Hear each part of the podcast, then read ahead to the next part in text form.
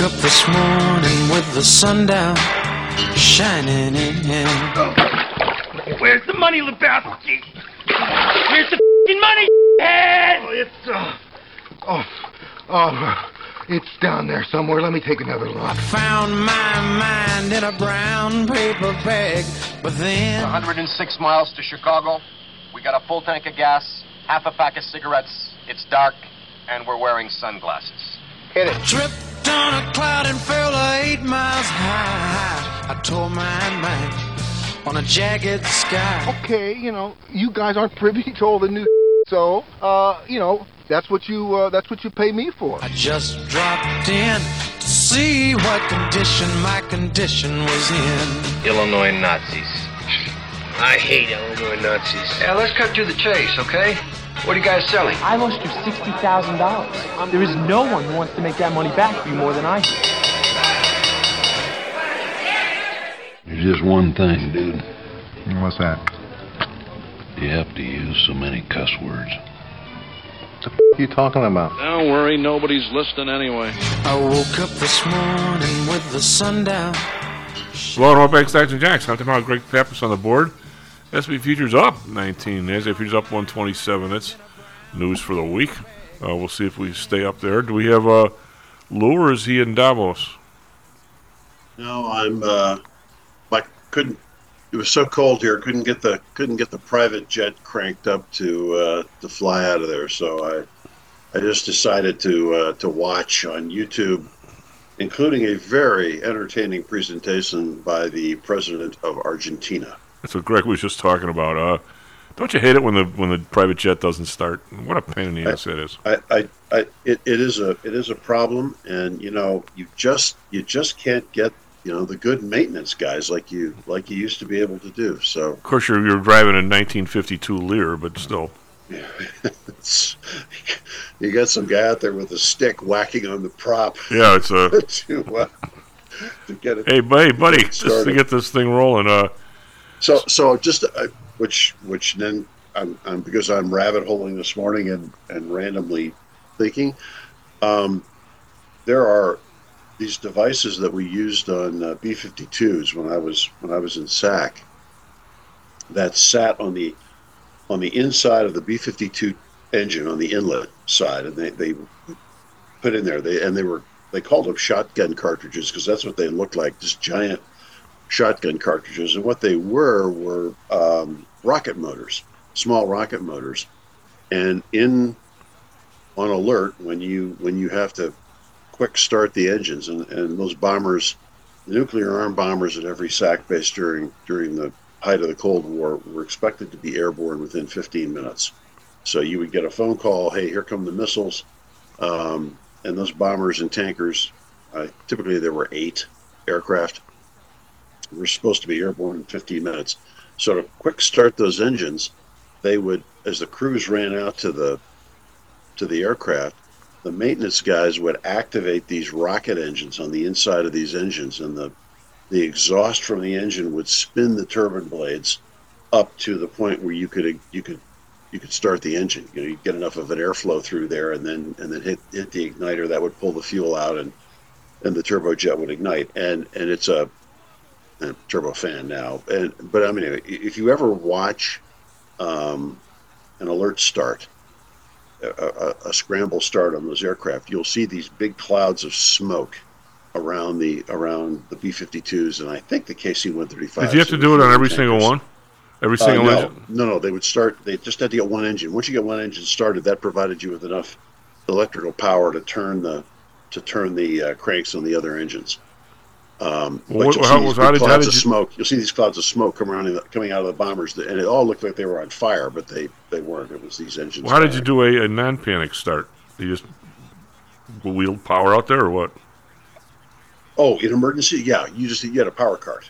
I mean, a you- non-emergency, just a, just yeah that you that you plugged in and it would it would provide electricity to turn the it would provide the, the electricity to turn the engine but but you know in a hurry that's what you did and uh, well, you were like Rock, was- you were like Rock Hudson in the movie. That was its Strategic Air Command, right? that's it that's exactly right i i was only involved the, the aircraft i flew we did not uh, thank god we did not pull alert you know, alert was seven days with your crew in the alert facility, away from what family, whatever, and they would activate.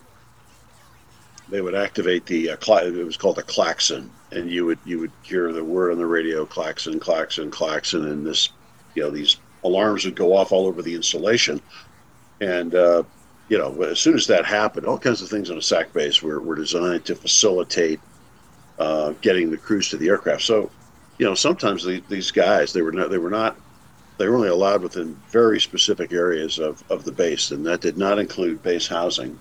Um, they could go to the BX or the commissary, they could go to the, the hospital or the clinic, but every time one of these exercises started, you you see these flashing lights all over the base, and you'd see these guys running out to their their vehicles. They typically were all in a pickup truck, running out to their pickup truck, jumping in and taking off. And when that happened, all the all the lights on the base, you know, the stop lights and traffic lights and everything else, all lined up to provide immediate access for these guys, and they had priority in those trucks. They had priority over everything during even during training exercises. You know, ambulances, staff cars, you know, mothers taking babies to, you know, whatever. You you had to pull over because these vehicles would. What did they have? Do they have emergency lights? Yeah. Oh yeah. And and and you knew there was, as I said, you knew there was an alert going on on the base because lights would start flashing over traffic intersections, and you'd hear the you'd hear the uh, the sirens going. What if you were at the bar? You wouldn't you wouldn't be at the bar. Well, somebody's at the Uh, bar sometime. Nope, not not during that week of Oh, alert. not not during the week. Okay. Yeah. So so you were you were in there, and and I mean, because it was a scramble to get those aircraft off, there are all kinds of. I mean, every one of my my friends who pull, who did this, uh, I only did it once. Uh, every one of my friends who did this for a living, that you know, you have all kinds of entertaining stories about guys, you know, being in the shower when the thing goes off and having to run out and basically, you know, put their clothes on soaking wet, get into the flight suit, and and you know get out to the get out to the aircraft, um, or, or or guys that would be, you know, there'd always be some guy, you know, who who said, yeah, they're not going to blow an alert at this point. I'm going to go run an errand, you know, by myself in the com- in the truck, and uh, you know the, the klaxon would go off and. You'd have everybody but the pilot arrive at the aircraft on time. I mean, it was at Were they were they all fully fueled up, ready to go? Oh yeah, oh yeah. They were they and, and, and armed with nuclear weapons. What uh, So- what's it like riding one of those things? Are they very pressurized? A truck or, or the bomber? The bomber. Um, it's as I said, I only did this once. It is it is quite the ride. Um, they take off at 15 second intervals. You know, the, you know, if you ever watch the movie Strategic Air Command and those bombers Yeah. are going off every 15 seconds, that that's exactly what it looks like. Um, you're you're supposed to take off every 15 seconds. So by the time the second or third aircraft gets gets lined up, you know there are there are two, sometimes three airplanes on the active runway, all going full bore down to, to the end of the runway. To Oh, so off. one guy one guy's one guy's not off the ground. The other guy's already starting. Oh, oh, you've got, as I said, you'll have a guy on the runway just getting ready to lift off, and you'll have two other aircraft that are actually rolling on the runway behind Yeah. him. And and there's so much smoke from the jet engines that you can't see clearly. So if, if somebody decides to, I mean, I mean, there are instructions on this.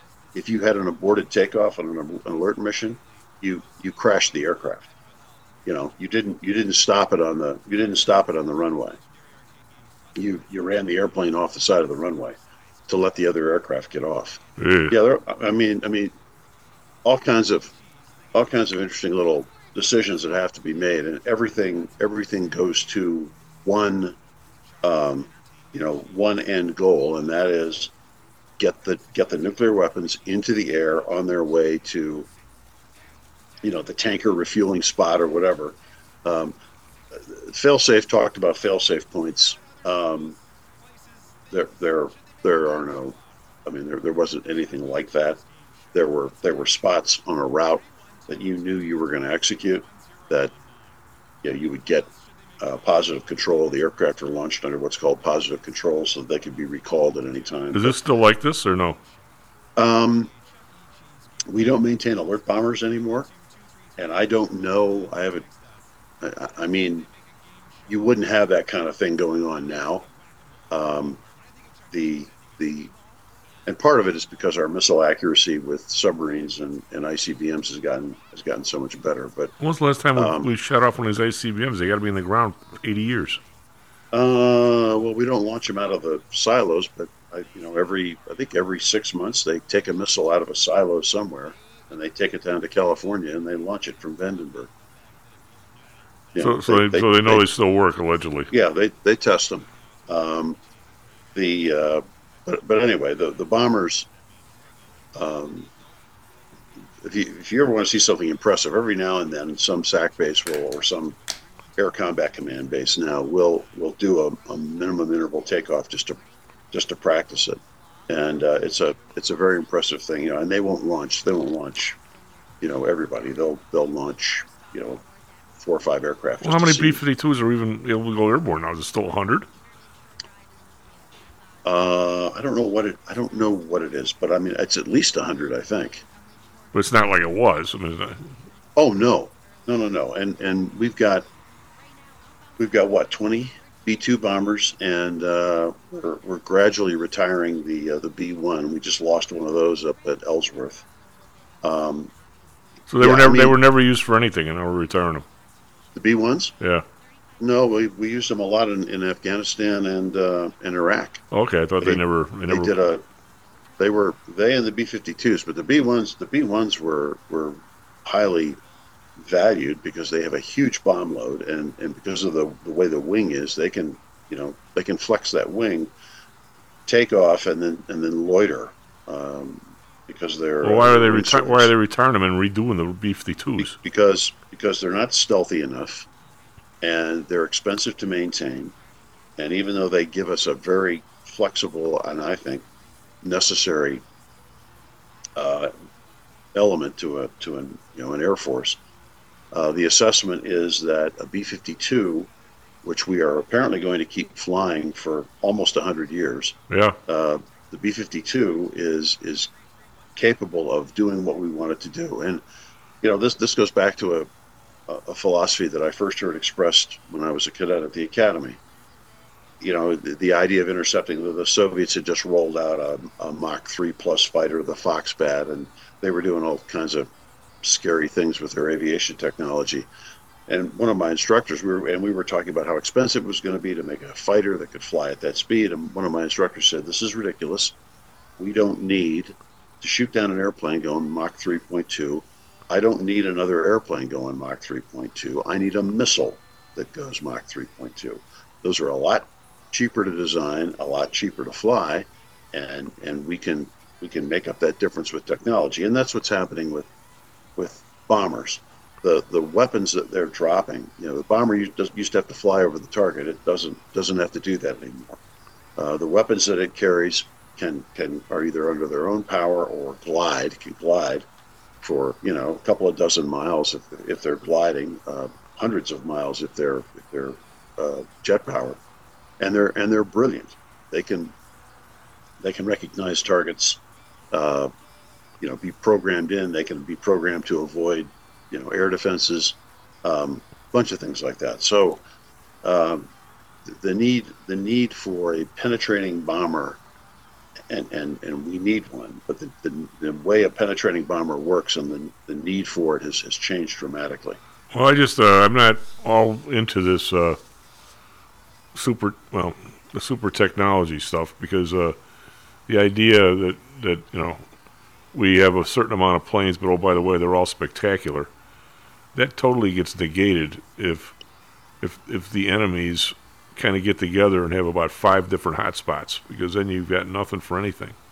well and that's and that's that's the the logic and, and the, the way that we look at these things i mean when when the air force was buying a new tanker which which was a disaster What do you mean? It took Uh, four years of bidding until we finally got Boeing to it- get the it- bid right.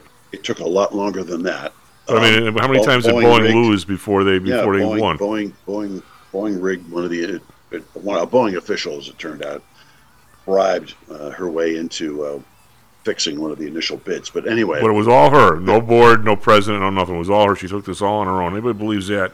I got a bridge for you. oh, I believe it. She was a she was a. If you read the report, the GAO report on what happened, but regardless, when they were buying a tanker, the Airbus tanker was bigger and it held more fuel, could refuel more aircraft, and and you know you would think that okay, well, if it's a flying gas station, you want you want as much gas up there as you as you can get, and and this this one would be the obvious choice, but it wasn't the obvious choice. It was it was actually a smaller aircraft that we could buy more of, and because we had to buy more of them, to do exactly what you just referenced, and that is cover a wide area. You know that the flying gas station has to get you know to the to the hot spots, and if you've got a lot of hot spots, you need more of them. They don't necessarily have to carry. Speaking of 100 years, those things are still running, right? The, the 130s? KCs, yeah, yeah. Some of the They're, KC they're, they're are still 707. flying. They're 707s, for God's sake. Yes, yes, they are. And that is why I told you 10 years ago start investing in defense.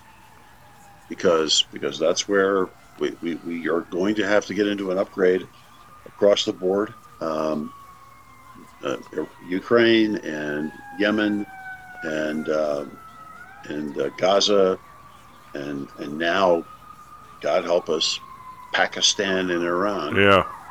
that you know that so so so uh, this revolves me to something i wanted to talk about this morning. Again rabbit holing.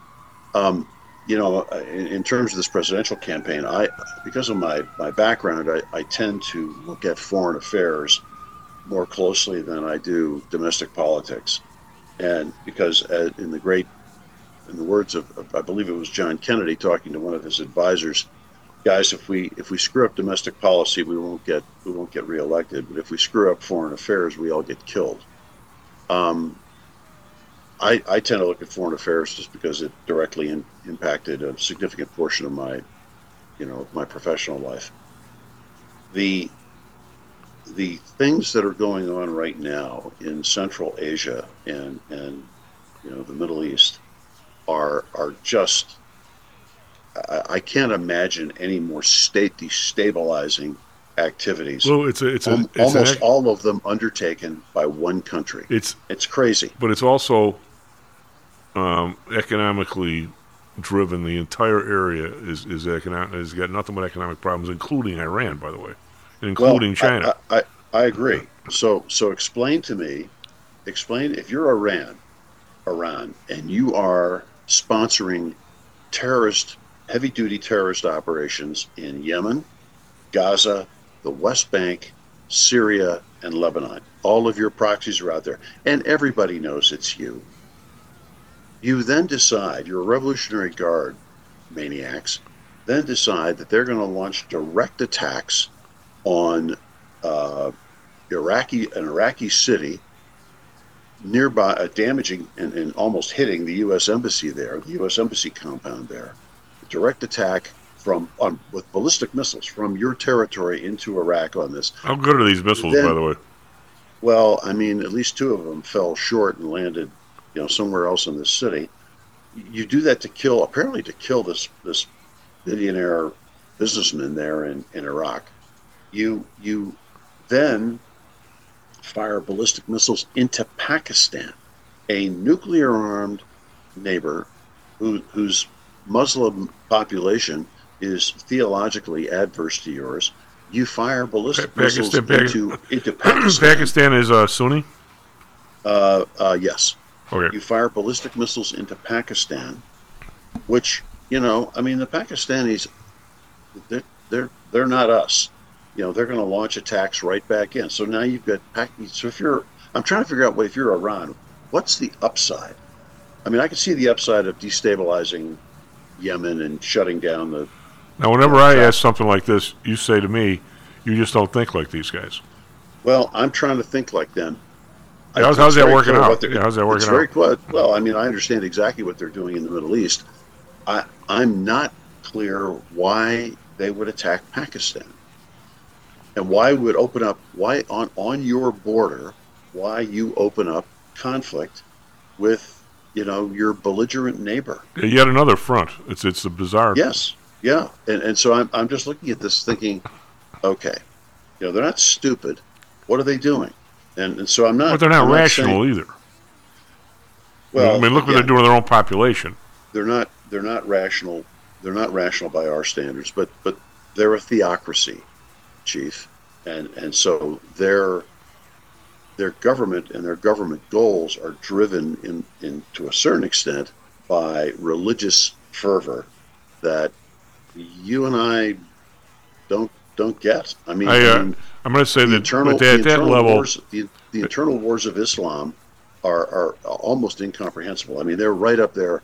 It, it's it's like imagining, um, imagining you know the Lutheran Church, the Catholic Church, and uh, the Methodists, the Methodist Church, all hating each other. I don't mean just you know having theological disagreements, but hating each other to the extent that they would attack and kill each other if they if they see you on the street. I, have always been a, a proponent, not a proponent, but somebody who believes.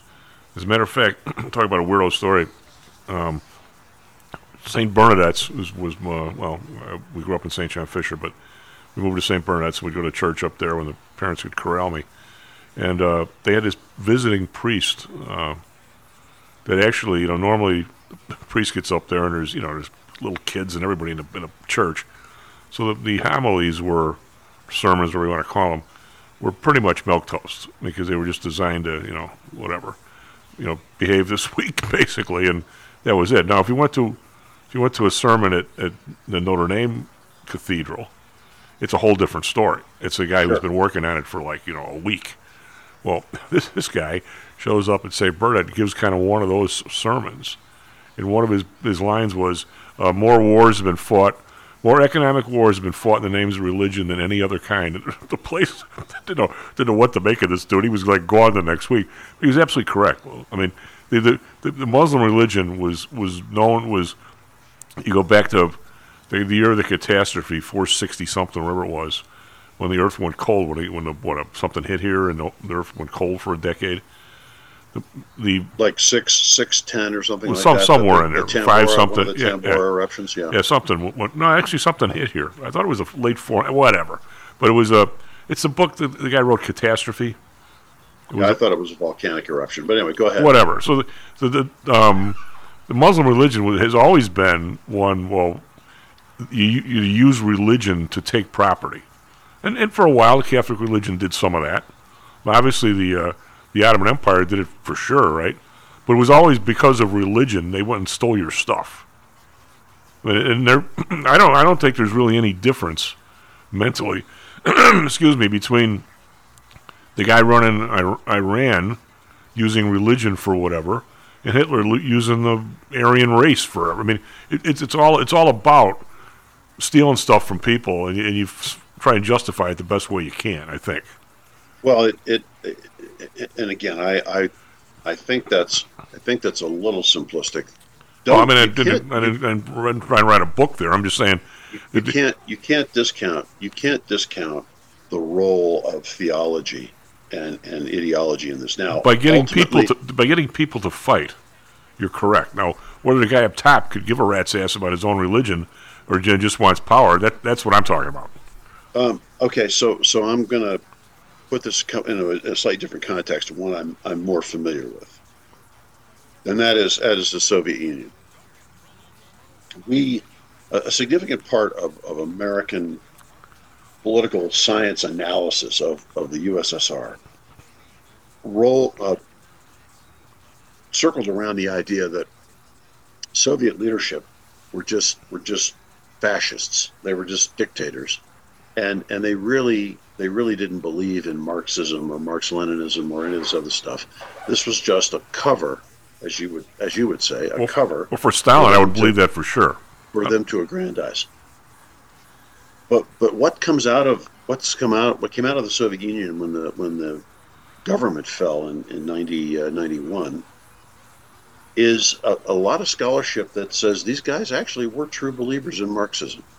They actually talk in their in their papers, in their meetings, uh, whatever about about Marx Leninism and and the the, the the ideology that they expressed publicly in in Pravda and Izvestia and, and and places like that, they actually believed, and and it it explains a lot if once you sit down and and look at the way they thought politics actually worked according to, to Marx and according to as refined by by Lenin, and and it again it it's it is effectively a religious belief. It's based on faith. It's based on a particular particular ideology or particular worldview that that isn't necessarily rational. Now, if you believe that fundamentally, then then it makes it a little bit easier for you to you know be acquisitive and aggrandizing and and you know consolidate power for your own benefit because you've got a religious a quasi-religious structure that justifies your actions but but at the core the motivation was this you know capitalist versus socialist class Yeah, except except struggle. Lenin, right before he died, actually turned the other way. And Well, he he did temporarily under the new economic policy. Yeah. That's absolutely right. And and you know they they they were tweaking it and fine tuning it. Uh, the the Soviet Union tolerated a, a significant amount of capitalism uh, within its system on their on their black markets because they rec- the leadership recognized this was the only way that that certain things were going to get produced in sufficient numbers to feed their pop. For example, to feed their well, population. if you know, we gotta we gotta go to break here. But then, otherwise, you end up with when you when you pay people for nails by weight. The only thing you get is railroad spikes. Yes, yeah, exactly. And that's a problem. You're not going to get what do they call little, little finishing or, nails. or, or if you or if you pay them by by number of nails, you get you get as you noted finishing nails and skinny nails that don't work. You know, you know the story about the uh, oh, before we go to break here, real quick. Story about the Canadian hockey team that went over there. Remember the original? No, but I've got my you know you've heard my toilet seat story. So let's hear the Canadian. well, they the uh, the the first before we went over there for anything, you know, when with the Cold War, the Canadian hockey team went over there and played the Red Army team, and uh, so the guys in uh, in Canada were absolutely convinced. You know, hey Hoser, hey, we're absolutely convinced they're being bugged, right? they were. Well, probably were. So the uh, the another thing they sold by weight and not by volume was chandeliers. So you know when you hang an electrical fixture in your house, or anybody does, as long as you somewhat reinforce the ceiling backs, you can hang the, the fixture there, right? Sure, sure. Well- but the well- Russians don't do things like that. No, well, the, the things were so heavy that they had to have a brace that actually spread out on the floor above it with bolts and a, and a you know, so because the thing was so heavy, it needed like a, a four pronged steel, essentially base on the floor, not not just the you know with the Yeah, electrical and, and they didn't and they didn't recess the bolts. Right, The so bolts- the, you feel the lump under the carpet as you walked around. Well, one of the Canadian guys was convinced that that was the bug. So he starts unscrewing the thing. All of a sudden, he hears this huge crash in the hotel room be- below him. and, oops. Say, say, Hoser, that didn't go off too well. It, that, I, I guess they stopped doing it after one guy crashed the thing. But I'm just, just, just saying, stuff happens. Now, are, are you as disappointed in Greg as I am that we do not have press passes to Davos? I I cannot imagine a place where I would fit in less. We would love it, Lou. We'd go sit at the bar and listen to these these guys that come and sit between us, and we just talk to them, and then we'd take notes, and we'd have show material forever with the of the the elites. I'd love to talk to those guys just to see how goofy they really are. It's not it's not a party for me to walk around in a continuous state of nausea, which is what would happen. I, you know, some of the stuff people say, I would uh, actually, as much as I'm uh, not a fan of Iran, um, the Iranian official yesterday who said it's a mistake for America to blindly follow Netanyahu, I'm I'm in that camp. I'm I'm major supportive of Israel. I'm not so supportive of that guy. I didn't like him ten years ago. I still don't like him. Well, yeah, unfortunately, he's the guy you got. I know, but I'm saying everything he thinks is right. I'm not going to follow if I'm president here. I think they I think they've done their their stuff, and, and they got to stop killing people over there. No, I think they, they haven't killed enough people. Okay, quite well, frankly, All right, well, they're not there's killing. a, there's thousands there's thousands of people they still need to kill over there. Okay, but you can't kill hundred thousand getting to them, and that's what's Uh, happening. uh, you know, Hamas, uh, is I don't hold Israel accountable for any of that stuff. All Hamas has to do is surrender and turn the hostages back, Um, and, and it stops. maybe. Oh. I mean, I- I, don't know. mean, hopefully, we'll, hopefully that will happen, and you'll be right. You know, and I'd love to see it. SP futures up 21, NASDAQ futures up 144. Trying to come back from two days down. We'll see if we do. Be right back, Stocks and Jocks. How much confidence do you have that your investments will make you wealthy? Do you truly know the odds? Welcome to Luckbox, the control freak's guide to life, money, and probability. Luckbox shows you how to gauge the likelihood of success before you commit to an investment or any other decision. And Luckbox is free for one year at luckboxmagazine.com slash jocks. Each new issue dives deep into the current investing climate, separates the signal from the noise with relevant trade ideas, and equips you with cutting-edge tactics you don't already know. Luckbox is the essential magazine for proactive investors who are hell bent on pursuing life, luxury, and happiness through sports, fitness, travel, food, spirits, music, and a whole lot more. Smart investors don't bet on possibilities, they play the probabilities. Luckbox is $7.99 on newsstands, but you can subscribe for 10 free digital issues at luckboxmagazine.com slash jocks. Don't rely on luck. Get Luckbox at luckboxmagazine.com/jocks. Stocks, jocks, Stocks and jocks. stocks and You are out of control. Here, right now, right here, right now, right now.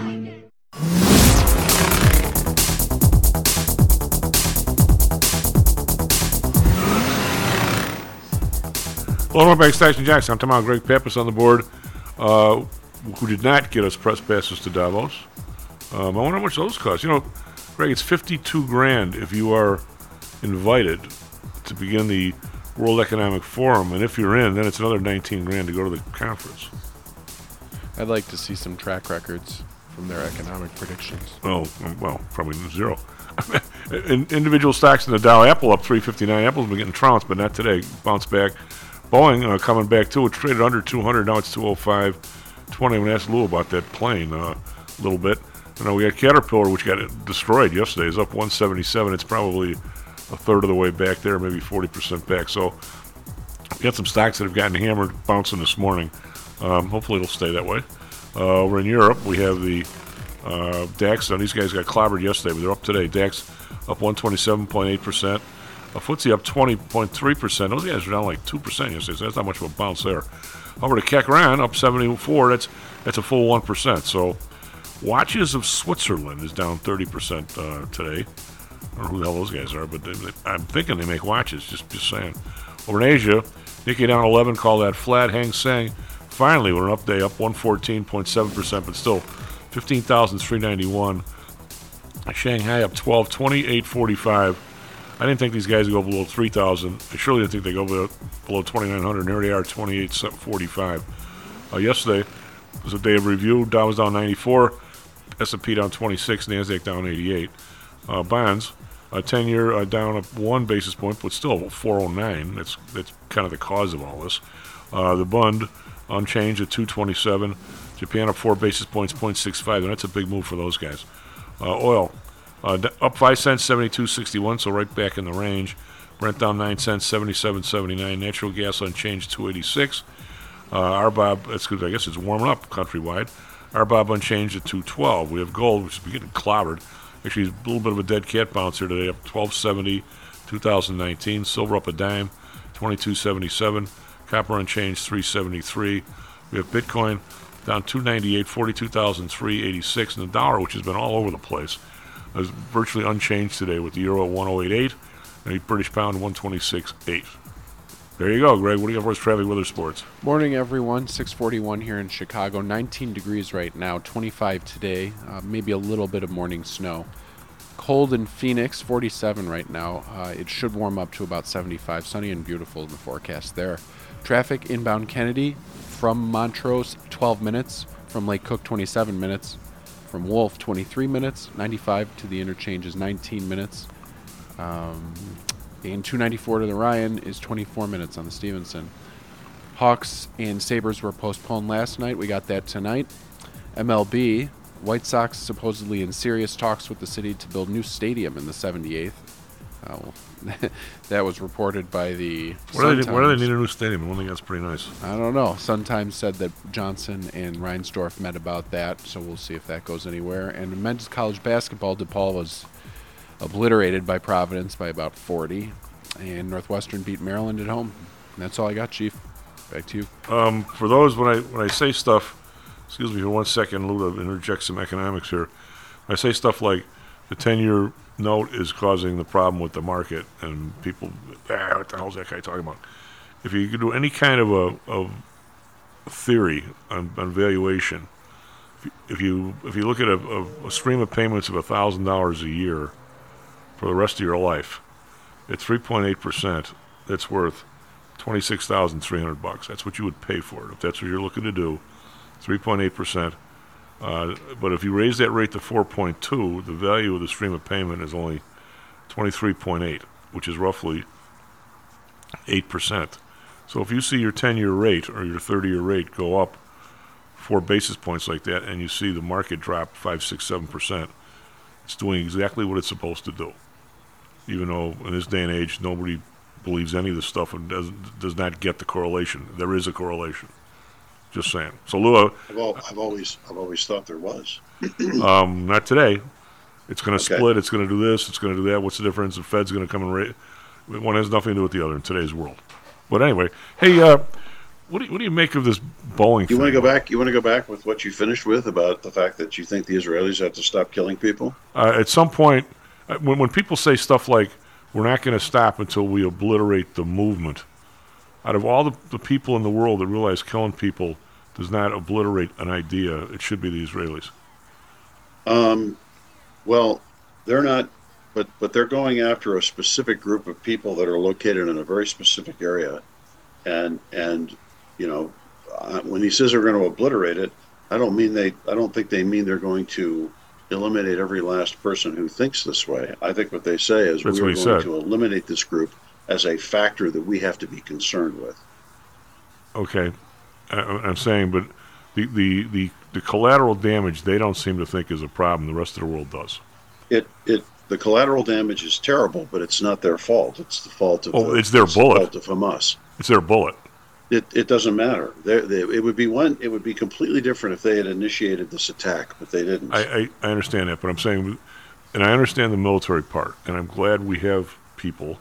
Mike Murphy has the exact same view you do, being in the army guy, but there aren't. There's a lot of people in the world that say if, if your bullet killed somebody, you can't blame it on somebody else. I'm just saying, whether they're Well, right or wrong. There, there, there are a lot of there are a lot of people that are anti-Semites who I'm are not. looking. I know you're not, but who are looking at this as an opportunity to to attack Judaism and Jews and and frankly the West, which I think Yeah, is I get probably the more likely cause here. But and, you- you can they, be- they they support this stuff. It- you can be is- a fan of you can be a fan of Judaism, which I am, and not be a fan of Zionism. Well, the, I I disagree because I think that when you say that, every every anti-Zionist that I know ultimately devolves into anti-Semitism, and that's just the way it, that's just the way it seems to work out. I I, I'm, I understand I, would that. love I would love to hear I would love to hear some discussions about this, but it you know that that are able to make the differentiation when you get down to when you get down to the margin. But but I have yet to I have yet to see it I, I just I what mean, Israel what Israel is doing, and, and you know, if the shoe were on the if the shoe were on our foot, we would be stomping that place flat. We we had no qualms about doing that in Iraq against people who weren't even involved in 9/11. We had no qualms about doing that in You Iraq. think you think some, no- you think somebody's actually going to ever write a book about that? That the 17 and the 20 people from from Saudi and we we attacked two other countries. Well, I, I, somebody's written a book about it, but my point my point is this: Israel is justified in what it's doing. It's exercising reasonable care in the way it's putting in the targets. The the moral. How, how, how do you how do you know they are? How do you know they are? Because because uh, they're engaging in they're engaging in conduct that is actually inimical to their interests in terms of combat. They're warning people to get out of neighborhoods. They they send a knock bomb before they before they take down a building. But where are they going to go? They haven't. they're not they're not engaged in total warfare in Gaza. I, I understand, but I'm saying, but where are they going to go? I mean, it's a it's a question.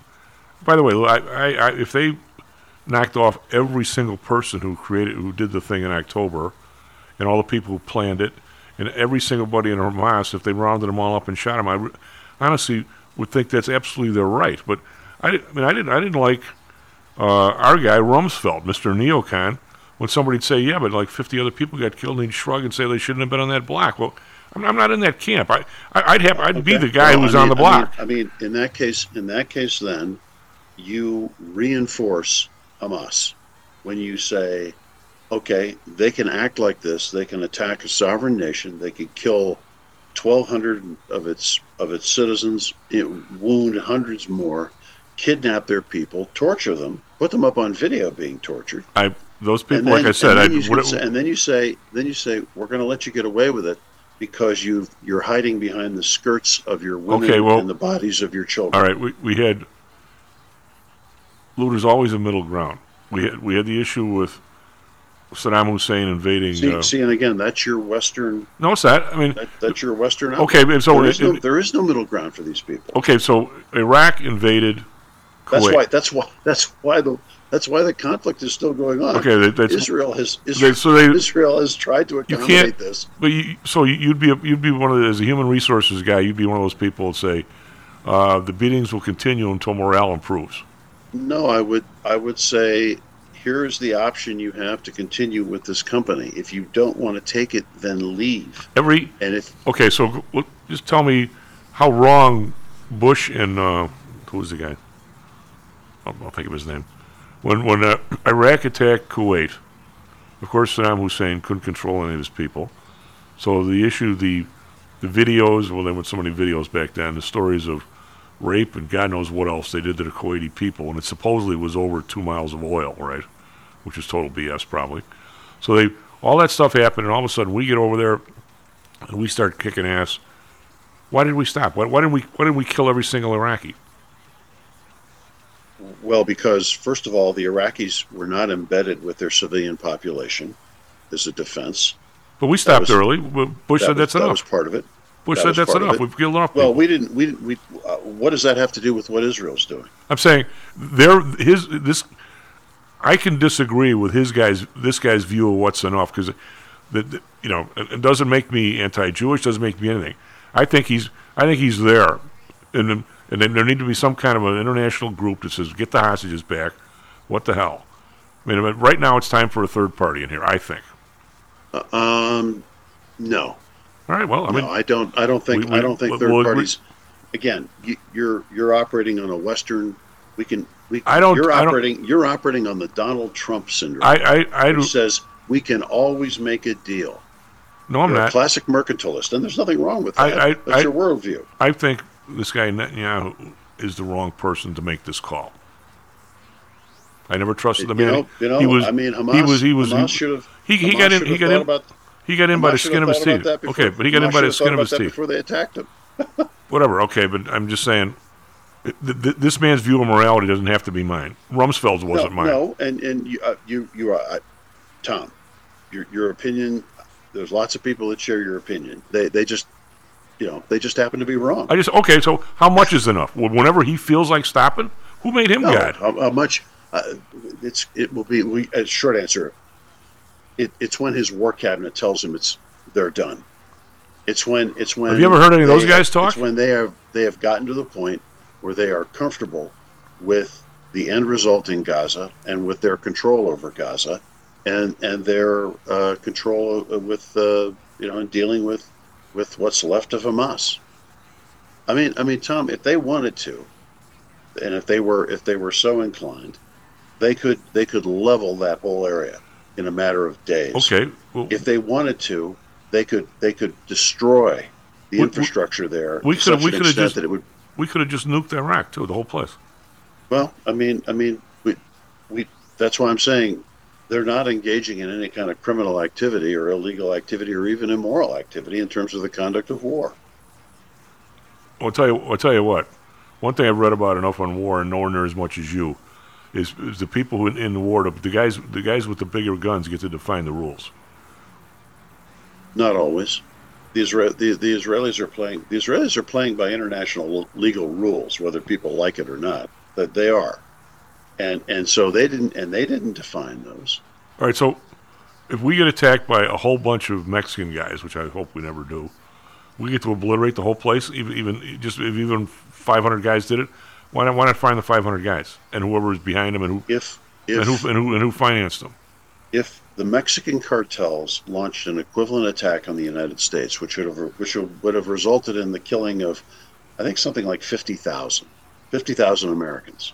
So so you know, Uh, First of all, I don't, I don't, I don't, I don't, 9/11. you, however many you kill is bad. If it's one, it's bad. But I'm you just- can't extrap. You can't you- extrapolate the, the Uh, population. yes, you yes you can. Yes, you I don't can. murder that. of if you're a government, the murder of one or two of your citizens, which the cartels have done, is not the equivalent of a wholesale attack that effectively wipes out a city.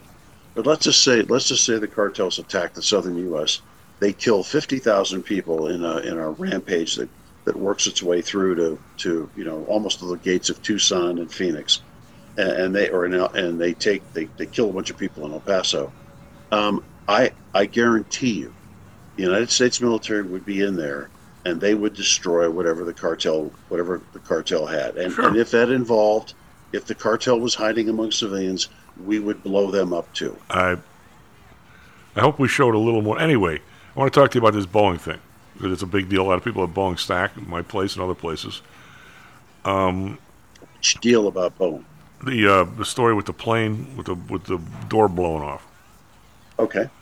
I uh, the the idea that they're trying to push at people that somehow, someplace, a few people didn't screw in a few bolts tight enough. Lou, I don't buy that. I think that there's a do problem. we- with- do- I I mean, I haven't seen. I maybe you have. I haven't seen anything definitive that says this is exactly what happened. I I'm petrified from what I from what I saw at Pullman a couple times that they stretch this plane too much, and there's there's a there's a structural problem in the frame, and if they and they're just going to chase it around if they if they tighten up that spot. Um, well, okay, a couple of points. First of all, a systemic problem like that should have manifested itself before now. It's only it's And- only and- planes and- only been the nines have only been out there how long? Six months, year. Um, I don't, I don't know, but, but this this design is not unique to that to that airframe. But it's- if it's it- been if stretched. It was, if it was systemic, we would have seen more problems like this. And and so the fact that we've only seen it happen once Uh, doesn't mean it's not sy- systemic. Oh, you're you're not up on this thing because United found a lot of loose bolts in their stuff too. Okay, well, and, and and so so what what is that? Is that a function of design, or is it a function of manufacture? And and so and so, or is it a function of maintenance? So I- so we need you need to. I mean, I've done aircraft accident investigations, and and it it the obvious choice is not always the is not always the correct one. Oh, sure, So I agree They with that. found they found they found loose loose stuff. Okay, great. You know, Boeing Boeing issues a tech manual with every one of these aircraft that is you know tens of thousands of pages on how to do every single thing, how to tighten every single. Was it bad maintenance by United? Were they not following the tech manual properly? Where it was was this a, a systemic, or excuse me, was this a design issue, where the way they had designed the the airframe was in, in when you put it in flight over over you know 1500 2000 hours that you you see a, a, a vibration or a wear pattern that causes these things to loosen up that we didn't anticipate and that's a design issue. Is it a manufacturing issue that when we put this thing together uh, even though we designed it properly the the the actual putting these parts on the aircraft was was being done improperly by by an incompetent workforce you you, you got to track that down. And that's i mean that's what they're doing now. I'm so so you know some of that is boeing's fault. Some of it is not. And and some of it should have been anticipated and and some of it shouldn't have been. So i don't you know the answer is i don't know. Um, their stock is going to take a hit It already has, but it's coming back today. you know, because because the, the short answer is if this is a systemic issue, they're going to, with, with either manufacturing or design, they're going to have to fix it. If it's a design issue, then then you run the risk of having, you know, a whole fleet of aircraft across multiple airlines grounded and, and taken apart. Well, there aren't very many of these out there. This, this this is the nine, not the eight. The one. Right, right. So so, but but uh, still, you know, you've got you've got huge impacts on on on um, airlines that are that are using these aircraft or have ordered them, and and the you know the short answer, Chief, is this is a really good design for an airline. You know, this airframe, it it's it does a ton of stuff, and and you know Boeing Boeing has a reputation of making air, air basic airframes that adapt themselves to all kinds of things, and and so that they can move, they can you know, like, and in any event, I'm I'm sort of withholding judgment on it. I mean, it's it's one of the reasons why I haven't jumped on this this anti DEI bandwagon that that's trying to use Boeing as an example and saying, well, you know, they they they pushed they pushed diversity hires across their entire. Oh no. I'm not. I'm not. I mean, I mean, The you know, idea that, that out of the out of um, you know how many you know how many parts are on a triple seven? I, I don't. I mean, hundreds of thousands. Three million. Okay. The, Uh, the it's- thought that I don't. uh, it's it's like I think six million on a on a seven forty seven or something. You're, you're off by the comma. I think it's 600,000 and 300,000. I'm talking about a triple seven. This thing's not a triple seven. Triple seven's a lot bigger. Anyway, the, the, the idea that out, out of all those plants, you've got some some black or some lady sitting there, a- and in his one spot is not putting the bolts in tight enough. I, I don't buy that for a second. Lou. I mean, Yeah. come on. Well, I mean, I that. mean that that's that's possible. Um, I just see Dan has, has jumped in. Um, I got I got as uh, always on. Are you uh, are Lately, you guys 14 feet of snow in Steamboat? You guys got nothing but snow, or every place open? No, Denver's Denver's clear. We had some snow. It got cold here, but uh, but no, the snow is all the snow is all west of us, and uh, just for meteorological purposes, um, I have a house, as I, I've told you, at 9,500 feet that sits on the opposite side of the Front Range here in Denver, and uh, it was it was you know 10 below here. It was 30 degrees above there, almost a 40 degree temperature swing. Even though that place is 4,000 feet higher than, Wow. than we are here in Denver. But the ski resorts are, are they're fat and happy, or no with snow? Um, well, most of them are doing really well, but Berthoud Pass, which you have driven over on your way Yeah. to uh, Winter Park, God, what, uh, what is you got? closed. You had an avalanche that came down and shut the pass. Really? Yep. I've gone through that place probably 20 times. It's, it's quite a little uh, spin of your wheels. Yep, the ten cars got buried. Uh, I don't think there were any fatalities, but it scared the living daylights out of people, and it's still closed. So I think being buried in an avalanche might do that. I will uh, talk to you next All week. right, bud. Take care of yourself. SP Futures up 18. The SP Futures up 137. Why don't you go right to Dan? Dan, you there? Sure. Yeah, absolutely. Yeah, we do. That, that's all we need to know about the market. Uh, everything, everything. We're trying to bounce back from yesterday and the day before. Uh, a little surprised about the interest rate move this week, Dan. I mean, I, I, I say that caught me by surprise. The dollar move was was vicious the other day. It was like a percent, and that's that's that's you know that's not something we necessarily talk about. That's big news.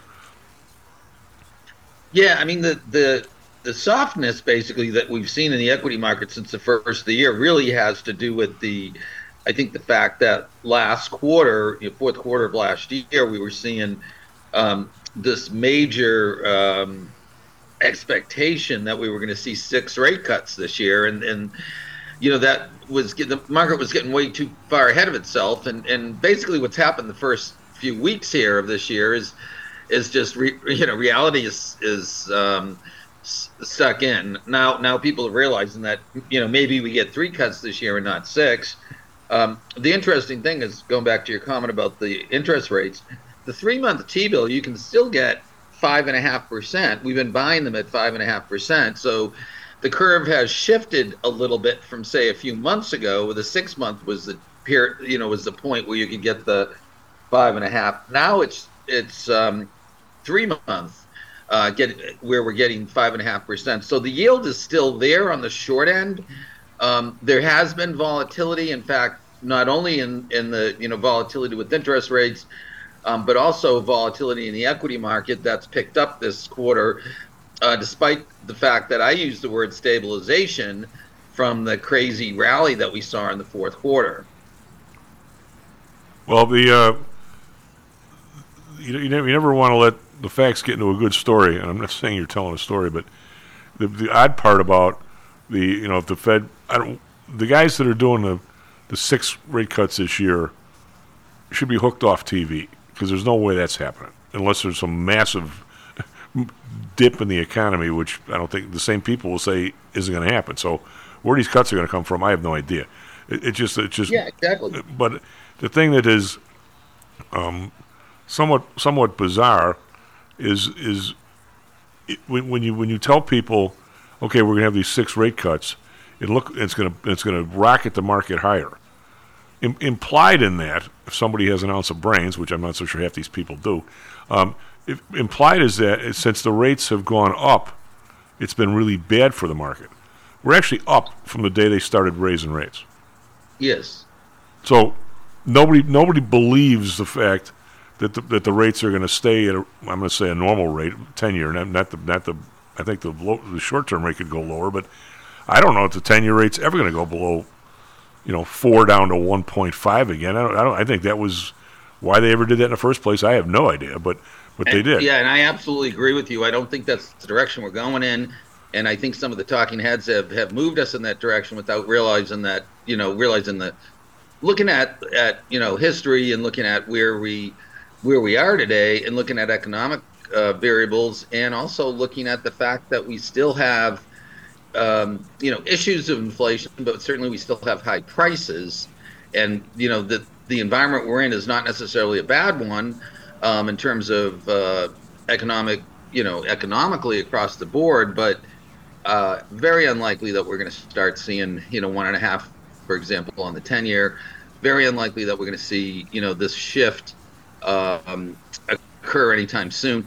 And what we want to see, um, which is what happens in a recovery mode, is a positive yield curve. So the short end is, and that really does need to come down, and that certainly will come down with the with the help of the Fed. I don't think we're going to see anything happen at the Fed meeting on January 30th, 31st. That's coming up just in a couple weeks now. I do think there's going to be more talk as the year goes on, assuming that we don't see any um, runaway um, economic news. In other words, the you know the lost CPI read last week, shortly after our call, was better than anticipated. It's good in general. People don't need to be too concerned about it. It's good in general that we're seeing a strong economy. So, so not not to be concerned, but it's not necessarily going to be impetus to start cutting rates. So we're, you know, I think there's a question, kind of an interesting topic, and it, and it kind of dovetails with a conversation that I had with an old friend I had caught up with this past week, who's been with IBM as long as I've been in the investment management business, and we were comparing notes, and the notes are actually quite similar. What we're seeing, uh, Chief, is very similar. What the I, I don't say the old school in in the IT world is seeing as well. Uh, uh and my friend works for IBM, and just that there's this expectation that we're going to go from point A to point B without without the process that it takes to get from point A to point B. For example, he's working on a project, and it's an old an older one of the older um, uh, transportation systems, public transportation systems in the country well, there are people who just want to flip their flip the switch and suddenly be at AI without going through those necessary steps to get there. So there's a lot of buzzwords out there talking about how we're going to move to that next step. I see the same parallel in our industry. I see the same things happening in the investment world where we're saying that we're going to see all these Fed cuts and we're going to already be there. Well, it takes some time to get from point A to point B it's not going to happen overnight. We're not going to see six, eight, ten Fed, you know, cuts. So why anticipate that? Why put those in the market? Why not put in a plan to get from point A to point B? And I think whether it's just the fact that we're very short-term focused in today's world, or whether it's just the excitement about what's coming, or frankly, what is what I think it's about is not really having a true understanding of what what it's going to take to get from point A to point B. So the buzzwords of AI um, and pretty much any conversation that you have, um, it's it's good to know that we have something that we're working to- towards. But the key word is we're working towards it. It is not a switch that you flip and we're suddenly there. And as you know, Chief, and as I know very well um, from being in the market so long, we know when it's time to go through that phase of the secular cycle where it's going to be the time for rates coming down, where it's going to be time for moderation in the economy. We, we are absolutely not there. We're, we, we have to go through the process of getting there, and that is what's going to happen in 2024. What what makes you think? And by the way, you know that, uh, but it's easier for, for me to criticize your thought process when you agree with me and criticize my own. of course. of course. Um, I'm, I'm gonna I'm gonna say the rest of the world, most of the rest of the world, doesn't have a clue of what in the hell we're talking about because Absolutely. it, you and I can't help, given our, our background and stuff, can't help but say there's going to be some re- there's going to be some return to what we consider to be normalcy. Some Normalcy, right. some the, the capital asset pricing models will again work. That if interest rates run up, the market doesn't run up; it runs down. I mean, it, it shouldn't run up; it should run down. You know, because your the value of your of your returns gets less and less going forward if the interest rates is higher. Um, nobody has nobody has any. If, if you're an investor of the last, and there's an article I have here buried somewhere because I cleaned up now. Of course, I can't find it. Dan. Um, the guy wrote, and I, I might have sent it to you months ago. Said, "Don't think that if we go into a recession, the market's going to come down." Basically, you're an idiot if you think that in today's world, because we just went through the biggest depression, damn near we ever had during COVID, and the market went up every single day because the Fed did nothing but pour money in.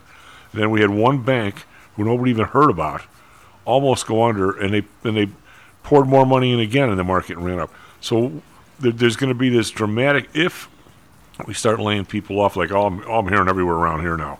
I mean not here, but in Google, everybody's laying people off in January. Now we'll see what the numbers come out in the February or the next numbers, but if it starts to work out or whether other people getting hired, who the hell knows? But the fact is, we'll we'll see some of that. And last month, the, the household number was down like 900,000 people. It didn't even come close to matching the hot number that everybody talks about. Anyway, but I'm saying the idea, everybody's convinced, then that's going to be a positive for the market because the Fed is going to drop, lower the rates six times again and go right back to pouring money. And, you, and you're going to have this constant market's going to triple where, where every man can't afford. I just I just got a, the same problem you had with your transmission. I just had a car battery put in on, on Monday. I took it to the same guy that I four years ago put the other one in. I said, you know, it seems like I just got this thing, but it probably was longer than that. And he goes, no, it was four years to the day. That's how long they last. And it's 228 bucks. I said, getting a little heavy for a battery. And he goes, four years ago I paid $69 for this battery. This one I just paid 180 for. It's the same thing. I mean, the the idea that, that somehow this inflation is being whooped, I don't know. I don't know whose mind that's in. I mean, it just you, you don't even know it till you go buy something. Of Right, stuff, exactly. I mean, I mean you, you can look at the price of, of eggs and chicken and, and gas, but try and try and try and get a roof. Try and try and buy a two by four. I mean, the, the stuff you don't normally buy. Try and buy a toilet. Oh, I haven't done that in a while. I mean, you, you- you're stunned when you see this stuff. Yeah, and I, I I just had it. I just found out I have to get a root canal. Yeah. And I was comparing comparing prices and doing my little uh, survey of people who've had them recently, and and finding out that you know the, the, the cost of what, what I'm expected to pay is is probably forty or fifty percent higher than what you know a family member or friend had paid uh, a year ago. So Yeah. so, so yeah, there are services, I guess, if you if you will, that where prices continue to go higher, and there are places that were slow to increase prices, and now they're justifying it by saying that you know the cost of materials and all that has gone up, but that's all that those costs have already gone up. They're just now being reflected in their their higher rates on their services that they're offering. So Well, I'm looking at this uh, graph here. I got this. Uh, these guys are a nice thing. Got stock price, got earnings per share, and then they got the PE ratio of Nvidia. And, and over a period of of uh, we're talking 12 years, the PE ratio was actually down now from its peak, but just keeps going up, up, up. No, no, nobody cares about valuation, Dan. That's this is very true. Right. It is, and it, it is a, a momentum-driven market. And one other thing I'll say is, and I mentioned this last time, is that this is a broad um, based market movement. So it's it's one, um, you know, it's it, if you were in the index, if you were in an ETF that's an index, SPY, VTI, um, and you were hoping for moves or you were expecting moves in the market, you're going to be better off having that diversification and not being in stocks, you know, specific stocks that could have exposure to some regulatory issues, some geopolitical issues, um, or some single stock risk that just happens to do with, um, you know, a change of management. So this, I think, is an environment where we're going to continue to see some volatility. Hang in there, uh, but don't look at this as an environment to go out and pick your your one-off names that you think have a lot of of, uh, of um, upside. To your point, Chief, that the reason for that is you really have to be careful and look at valuation because valuations have moved, especially since the beginning of November. And you need to reevaluate where valuations are today compared to where they were a few months ago because that same stock that looked attractive from a fundamental point of view may not look attractive from a from a um, valuation point of view today. Well, but people don't. I mean, nobody wants to care about that. I mean, you look at you know your Costco's. Your now I, the thing that I, I don't have, and I'll ask you. I'll ask you the question. Uh, has the concentration in industries made a difference? I mean, when I say Yes. that, I, I, would say that um, 20 years ago, somebody would I would say, "Hey, come on, Costco." Or I'm, I'm going to get the P ratio here, Lululemon. Um, I mean the uh, is is 40 is is 40.4 is as of January 12th. Now I'm going to say uh, traditionally, them and Costco and all these places. For God's sake, it's a retailer.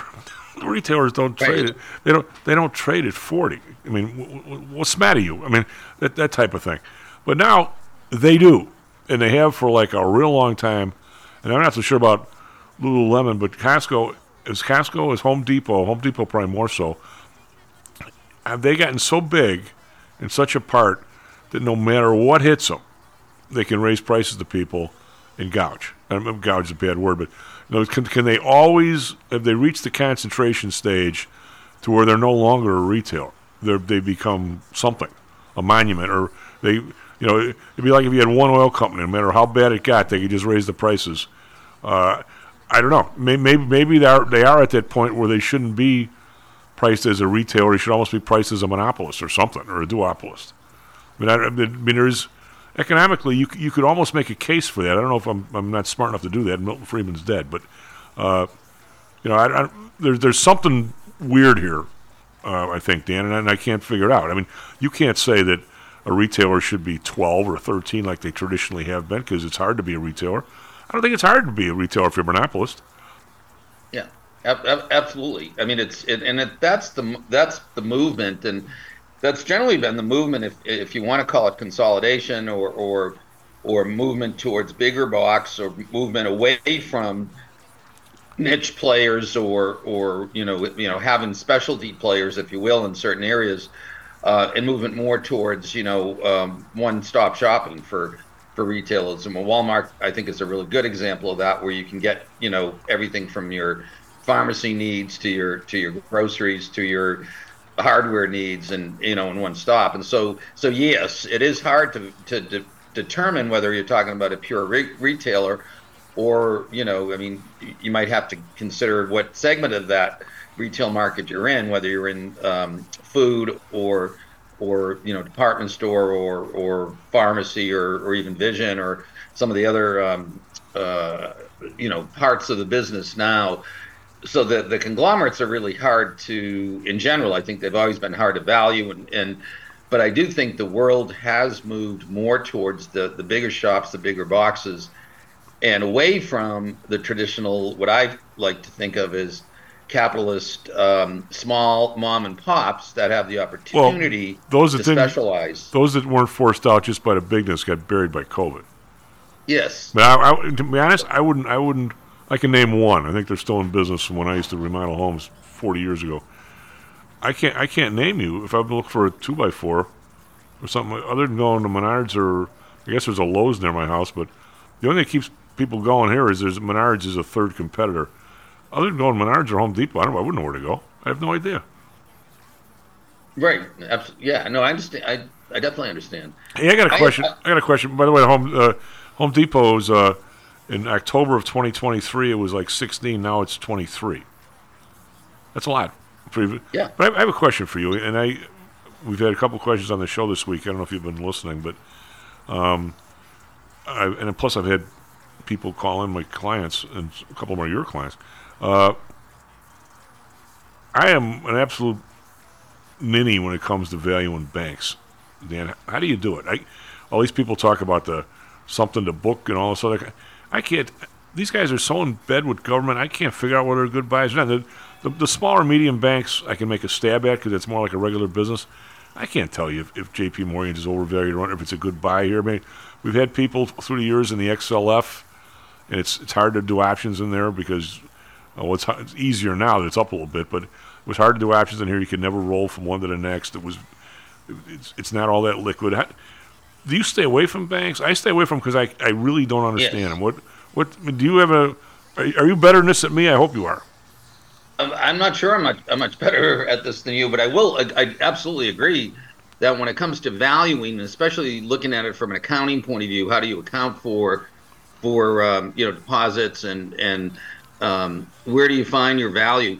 Um, you're absolutely right on the money, uh, or I agree with you that regionals are, are are like small businesses, and regionals are are a little easier to get your arms around and understand where value is and but when you start getting into the large banks like the the J.P. Morgans, um, like the Wells Fargo's, Bank of America's, you can you can get lost. And I think the way that revenue is realized is very difficult. And and in the past, the issue had been transparency and really understanding the line items and where all the information is coming from, and is it is it you know deposits and and also understanding rates. So, for example, if you have a bank account at Bank of America like I do, you can see that you're getting nothing still on your checking account. And the like cash it. that's sitting idle is getting zero, and yet um, if you go to our interactive brokers, you're getting close to five percent for idle cash. There is some money being made there along the way, and and that's that's um, very clear to see. However, the way that is translated um, into analyst reports and also into their earnings reports is not quite as obvious. So there is still some what I would refer to lack of transparency in terms of what's actually going on and what the value actually exists with these larger banks. And the other thing is they are moving so quickly. Um, they have they you know the changes in the the bank's focus, um, the changes in the you know technology. I mean, again, go back to the Bank of America example. I can't find the store anymore just to go to an ATM. They seem to be disappearing, um, at least in Florida, but in, I know in other locations as well. Trying to move to just online banking across the board, so that we won't ever go into a bank again. Um, so there's there's a it's a work in progress, or it's a it's a change of focus, and getting your arms around really what's going on there is really difficult. So yes, to answer your question, we do tend to stay away from the larger banks, and throw on top of all of that the issues that Wells Fargo had, um, the issues that some of the other large banks have with with with um, I don't want to use the word fraud, but Why not? Um, Why some- not? Yeah, Just so, because it says be without the- admitting or denying, nobody gives anybody a billion dollars without being guilty of something. Absolutely. So, so those are the, I think, a lot of good reasons to stay away. And I don't think of it necessarily as a high margin business, even though I started out talking about the, the margin that they could be getting on deposits versus what they're paying for deposits versus what they're actually able to collect in this environment. So that kind of rubs a wrong chord with me that you should be giving back to your shareholders or even your customers Yeah. who are uh, keeping your deposits going. So Dan, how do you get a, a, a I would I would stay away from. We tend in general not to like, uh, not to favor, I should say, the the big name, um, the mega names. Um, they, they're they're going to be the names a lot of people chase, but they're also some of the hardest names to value, and the way they move, um, technology-wise and um, business decision-wise, and if you have a change of management, um, that adds another um, issue, another layer of risk um, to the organization. And and I, I like simple organizations where you know their products, where there's transparency, where there's positive free cash flow where there's a story that's going to get them from point A to point B, and a management team that can execute that strategy. Dan, with the with the mid-sized banks, the ones that I I favor, how do you, how do you, how can you figure out how much how many ten-year notes they bought that are trading seventy percent of the value and they're sitting on their books? The, the, it, depending on the bank, some of them have more transparency. You know, some of the analysts that that follow these banks, we have probably about 50 independent an- analysts that follow um, a number of companies, including the regionals, and there's there's a greater focus. Um, you also can get a greater regional focus if it's a particular area. For example, a bank that might be in, you know, a, a more rural area that deals more with with farmers. Uh, a bank that may be, you know, we, we knew about the banks in Silicon Valley, yeah. Valley, not necessarily that we would like them, but but really looking at their you know the geographic as well as demographics of their depositors and their um, the you know the creditors. So those are you know I think that helps to to know what that niche is. Um, and also looking at the you know the wealth of those people and and um, how many of those banks have exposure to you know to mortgages and and um, would be another question as well. Can you so take, can you take a uh, I mean if you really do want to watch them, which you know I sort of have to because my clients ask me about all the time.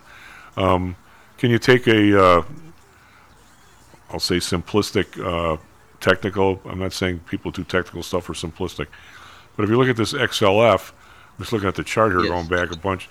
It seems like in the last at least three and a half years, every time something happens and the thing gets down around 30, it's been a buy.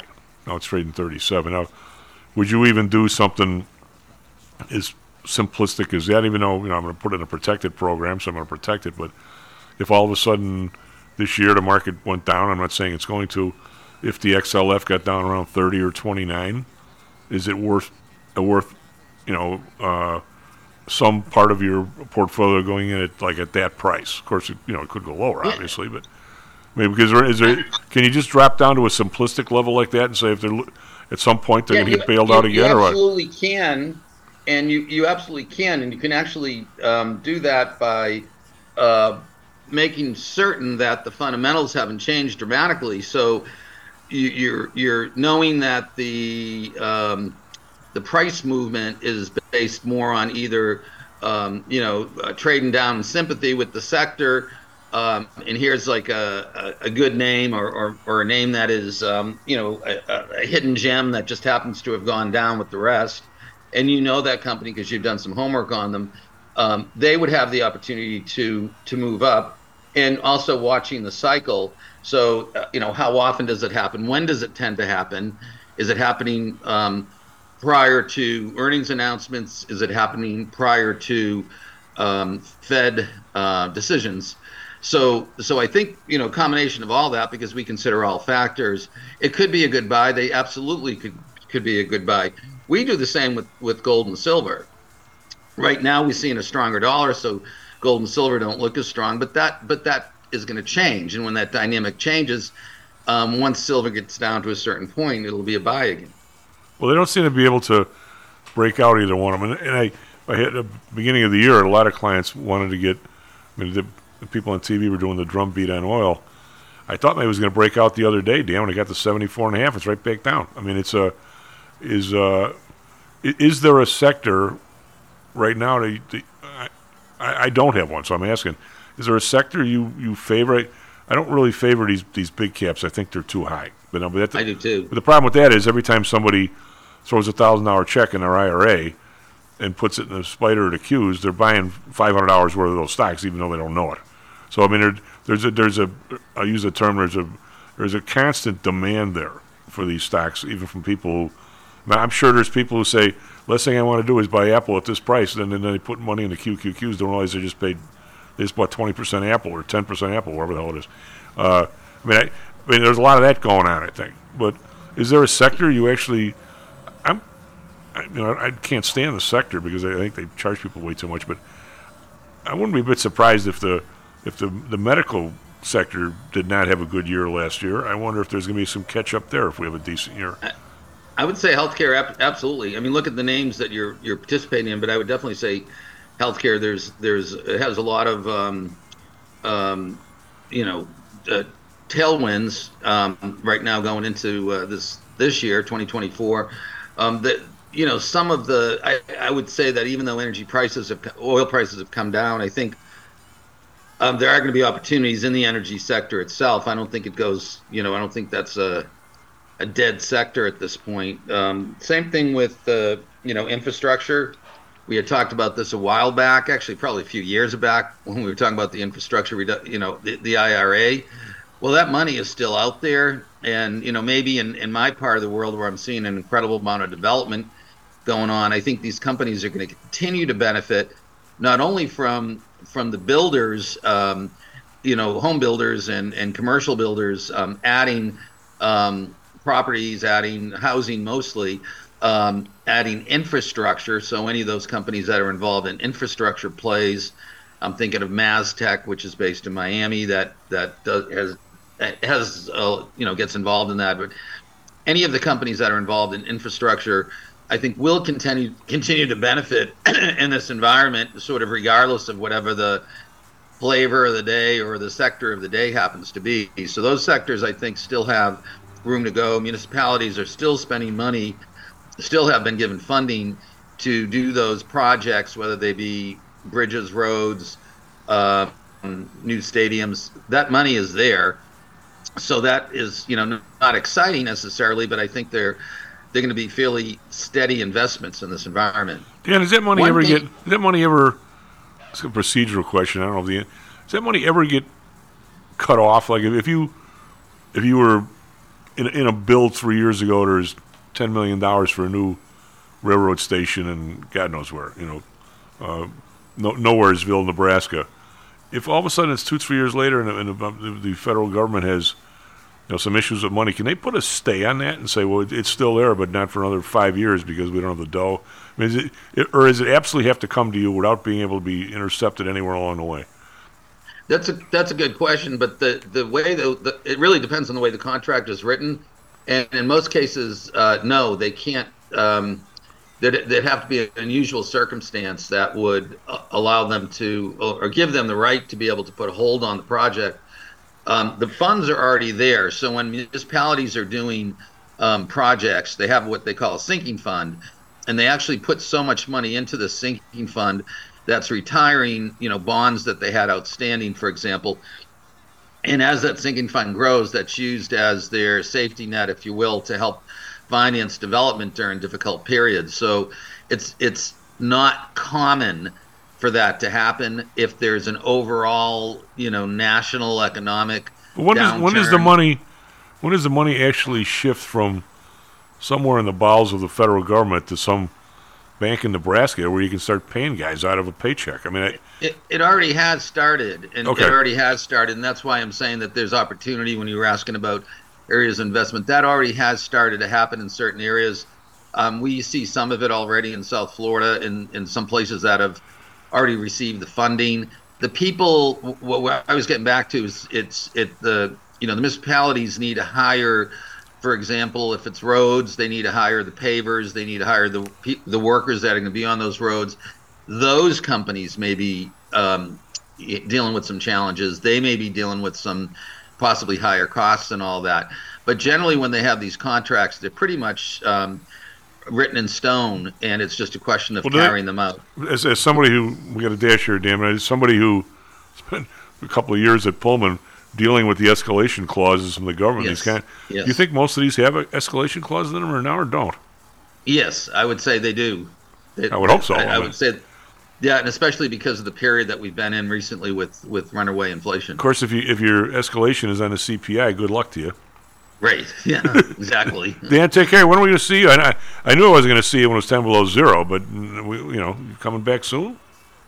How come you're not? Um, I, I, I will. I know I absolutely will be there in May, and hopefully before then. Why aren't you in Davos? Asking- Good question. Good question. Too cold. A guy like you now, now Lou says his Lear didn't start. I, I got to believe you. You've paid the fifty-two grand. You were invited, and you you've got your ticket for nineteen grand. yeah, yeah. I, I'm, I'm, I kind of rather watch it on TV at this point. What do you suppose a martini is? Fifty? No, yeah, yeah. I'd say, yep. Well, you know, we could still have one there. I guess we can't have too many. Yeah, absolutely. All right, buddy. Take care of yourself. All right. SB Have Viewers up good one. 18. The SB Viewers up 133. Uh, be right back, Mr. John Flanagan and uh, Traffic Weather Sports. This self directed trading is a lonely job. Online trading is not as easy as point and click. No, it's not. Everyone, even professionals, need to share ideas and think out loud every now and then. That's what I like about PTI Pro Direct. Their staff of former option floor traders really helps me choose the right strategy for trading option volatility and plan the time decay for my covered writing program. Yep, nothing can replace years of trading experience to stop you from making that dumb trade and for saving a few bucks. We've all been there and done that. yeah, I have access to all that great trading advice and experience for just a penny a share for stocks, $1 for equity options, and $1 minimum a trade. Our clients at PTI Pro Direct can call when they need a little help on a trade or just to talk about the market in general. We trade every day. We love this stuff. That's what I like most about PTI Pro Direct. Cheap prices, along with great advice from real floor traders. It's the best of both worlds. Tell your friends that's PTIProdirect.com, PTIProdirect.com. Stocks, jocks, Stocks and jocks. stocks and jocks. You are out of control. Here, right now, right here, right now, right now.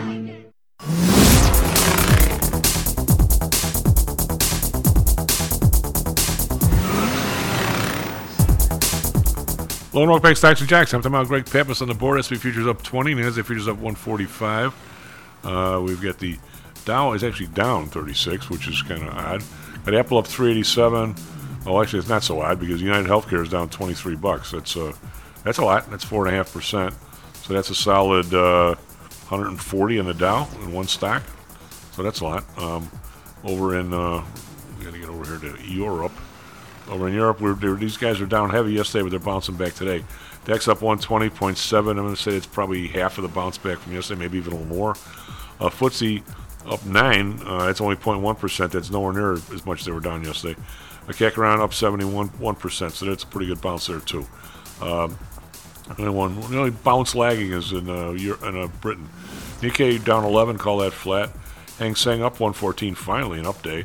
Uh, 0.7%, 15,391, still very low.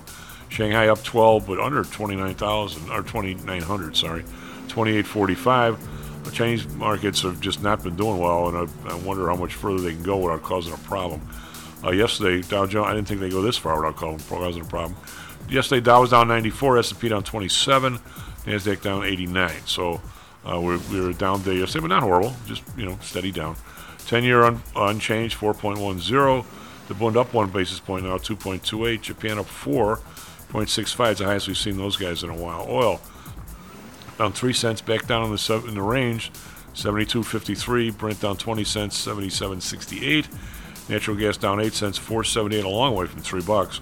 RBOB down a penny, 2.12. We've got gold, a little bit of a dead cat bounce. It's already up 770, but only 2014, nowhere near the middle of the 2000s as that it was for a while. Silver up 2 cents, 22.67. Copper down a penny, 3.72. We've got crypto made a huge run up, but now it's just kind of staggering here. Hit it to 46,000, now we're 42,442. And the U.S. dollar is um, virtually unchanged. It's it's up up a little bit against the euro. The euro is at uh, 108.8, and it's, it's down a little bit again, very slightly against the British pound, 126.8. So there you go. What do you got for us, traffic, weather, sports? Morning, everyone. It's balmy outside. Yeah, 736 here in Chicago. About 20 degrees, 25 today with a, maybe a little bit of morning snow. Cold in Phoenix, 48 right now, 75 sunny and beautiful there. Traffic, things starting to pick up. Montrose to the interchange, 33 minutes. Inbound Edens from Lake Cook, 58 minutes. Inbound Ike from Wolf, 54 minutes. Um, Ryan 95th to the interchange, 30 minutes. And the Stevenson 294 to the Ryan, 41 minutes. And it's still getting worse. So everybody coming back to the uh, office today. there was more traffic on the Kennedy this morning than I've seen in a month. Yeah. Um, Hawks at Sabres tonight. White Sox in serious talks to build a new stadium in the 78. That was interesting, according to the Sun Times. And uh, men's college ball, DePaul uh, beaten by Providence last night, and Northwestern uh, beat up on Maryland at home. So that's all I got, Chief. When you only have 10,000 people show up or 5,000 people show up, you really do need a new stadium. Well, now it's uh, under a thousand. So That, that's coming with Sox games? Oh, I thought you were talking about DePaul. No. Well, DePaul, we were talking about that last night because I live in the DePaul area. Uh, um, Johnny, with us?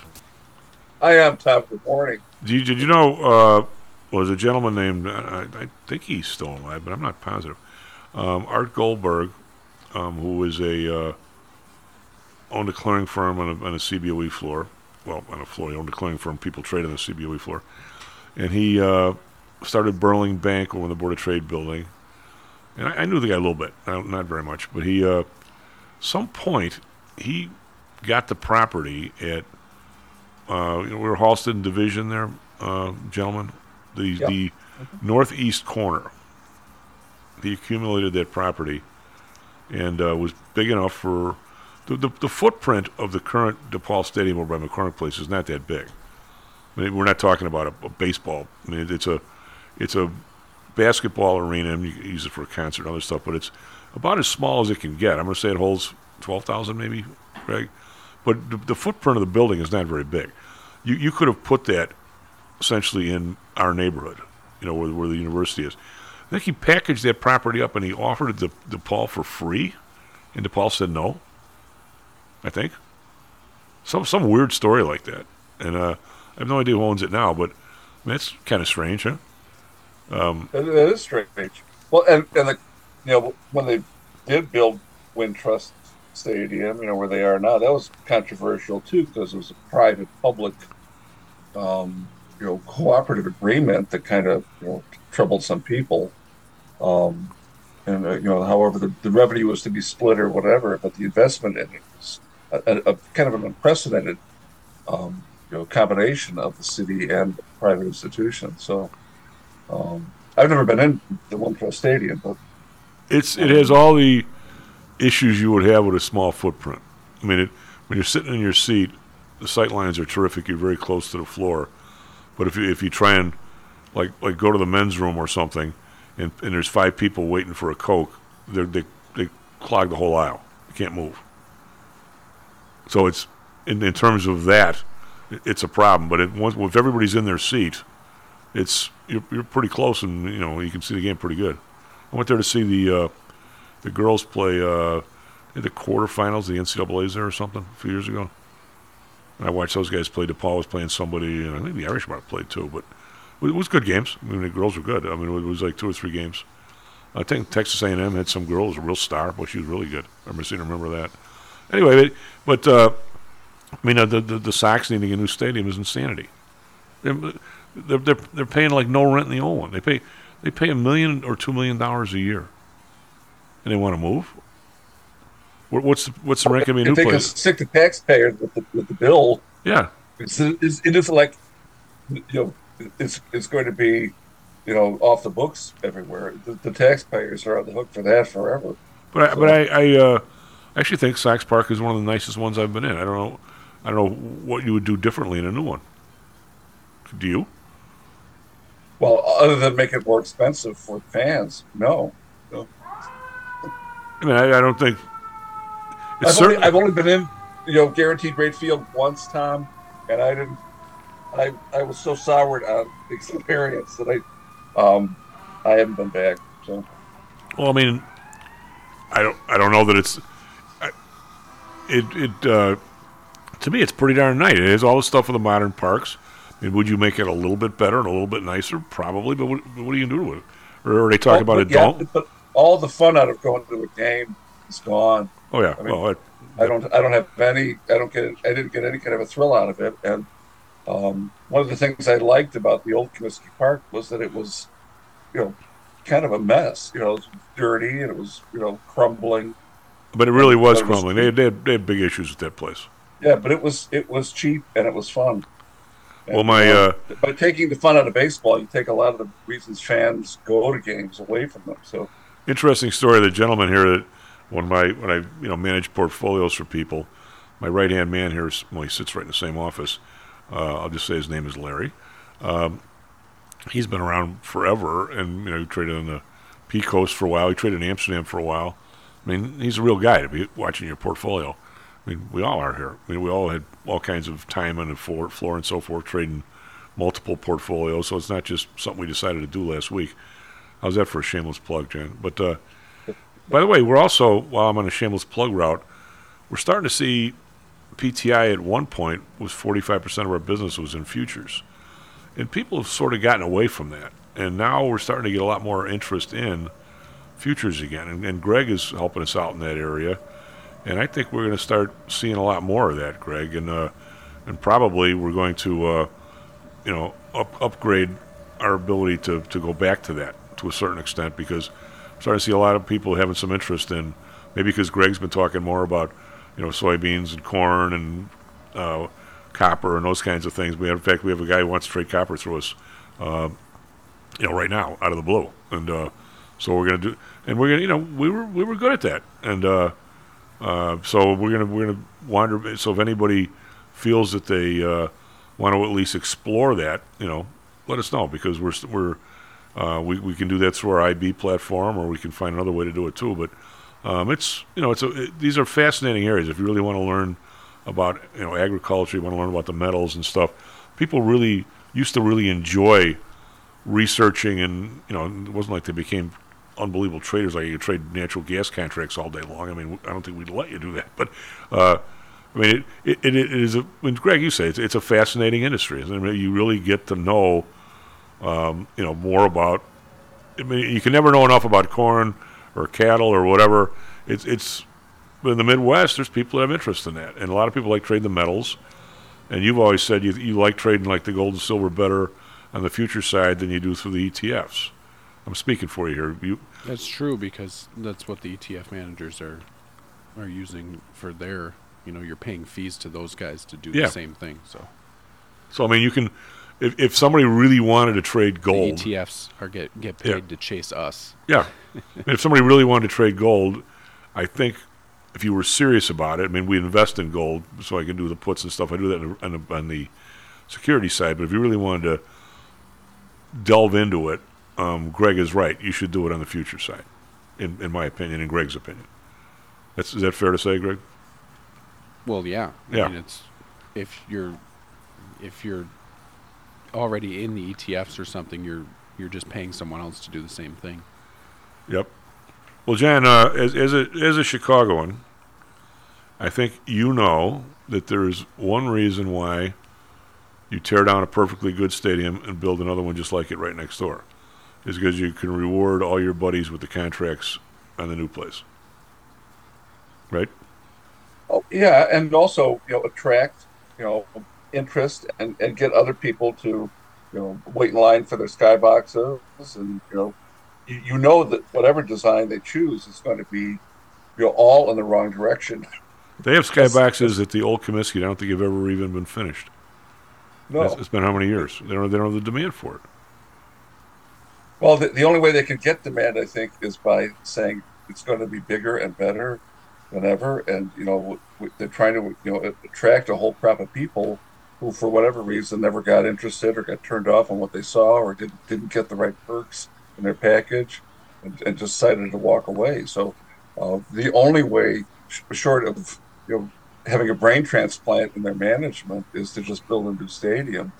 And I guess you know if, if you have somebody else paying for it, that's a pretty easy thing to try to float. So But if you but if you can do a a, a Cubs, Boston, to a certain extent, Baltimore neighborhood sort of thing, Philly, Philly not so much. There's not no neighbor. There's no neighborhood there.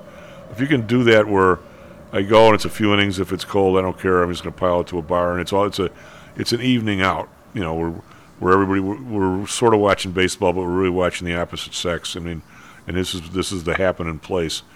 You're not going to pull that off down there because they, they obliterated the neighborhood around the place. Right, and not, not that many people live there. Enough to fill a place that- up. that's still the attraction, you know, in Boston. And Yeah. you know, of, of not the Baltimore is any great place to be these days, but Um, it, it, the idea that that there was a a neighborhood that was you know had its own attractions in addition to the to the stadium uh, was appealing because there was stuff to do afterwards, and it wasn't just you pile in your car or, or bus and you were whisked away. Uh, but you could hang around. You could hang around beforehand. Um, even you know, back in the old days with McCuddy's on 35th Street, which the you know the Yeah. Sox rapidly got rid of. But that was a that was a watering hole that you know was a draw. You know, you could go there even when the the Sox weren't playing, and there was other stuff nearby too. And that's that's so. well, they couldn't wait to get rid of that, but now it's all them. Yeah, yeah, that, that that didn't figure in their plans at all, despite their promises that it would Yeah. be somehow incorporated or whatever else. Then that came to wrecking ball. So But it's uh, we have a we have a mutual friend, uh, that Dr. J, another doc. When you put up like one of these buildings, like uh, it's a place on the the West Loop. Pres- is it Presidential Towers? yeah, And the place is massive. It's, it's it was built in an area that was kind of away from the loop when that was not where you wanted to be. And the place is what's it? Four towers? four towers. Yeah, I mean, what did what did it, what did Dak tell me that if you if you had a, a retention rate on your leases of eighty percent, which is really really hard to do, you had to rent something like fifteen apartments a day or something. How the hell do you even do that? But you know, and uh, actually, Dr. J's dad was one of the original investors in there, and I think he got clobbered on the investment. But he says you don't you don't get it. You put the place together, you get the investors, you build it.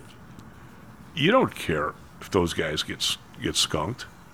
You you come out of it with the the, the cable franchise or the security franchise or the front door franchise. You got you got a, you got a ticket for the rest of your life with, one of the services in the building, be it the security cameras or whatever it is. You don't care if the, if if the place loses money. this is the Chicago way, John. Right? well, and of course Grubhub is made out like a bandit. And the last time I, I walked past there, people you know all milling in the lobby waiting for their Grubhub deliveries Yeah. because nobody wanted to go out. There's no place to go out to eat anyway. So you know that's a gold mine. But, but yeah, you can't. But just because a place fails, don't think that everybody lost money. Oh yeah, yeah. Uh, that's that's the beauty of the system. It's it's, it's the beauty of The survivors are the ones you never expect. It's that what, did what did uh, the, the the late uh, late great uh, Sean Connery? It's the Chicago way in Untouchables, right? the uh, right. So John, we've seen the market kind of do this. We see what's going on in Davos. See the stuff in the Middle East, and Lou was incredulous early. Why the hell Iran decided to drop a bunch of missiles on Pakistan out of the blue? And maybe it's not out of the blue. We just don't know about it. Uh, maybe they've been skirmishing over there forever. I mean, it's it's really hard. I, I'm gonna have to one of these days. I'm gonna have to cut an hour out of my morning or something. I mean, not that I don't want to do a show. I do, and I have to scrupulously go through like the London Times and like three other papers than the stuff you're getting here because there's obviously news going on around the world that we're just not getting at all. I used to go through a used to use Al Jazeera US to pick up some of this stuff, and then they went out of business, right? But how do you even find? I, I like Lou says out of the blue. I think it's just out of the blue because Lou and I just heard about it. I mean, there's got to be something going on over there. I mean, they never did like each other. Uh, I don't. I, is it the first shot fired? I don't know. What do you think? I think there's a whole you know culture now of chaos theory in international relations, and it isn't so much about strategic advantage in terms of territorial gains or even economic warfare, but it's just a general destabilization, and of course that that causes shockwaves um, in in the economy, you know, the global economy.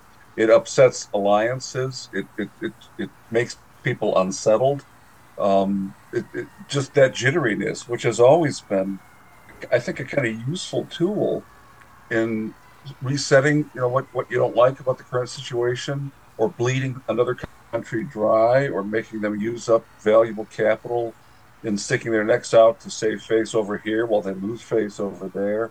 I, I think, you know, the U.S. Um, has always had a, a rough relationship with Pakistan, not as rough as with Iran, certainly but it definitely is going to have people within the State Department and the Defense Department, you know, tightening their grip on whatever triggers they've got nearby about what, what could happen next. Well, we're we're big buddies. It, it, we're big buddies with even if India. it doesn't ripen into anything, it's Yeah. got some value in, in keeping people unstable. Well, we're big buddies with India.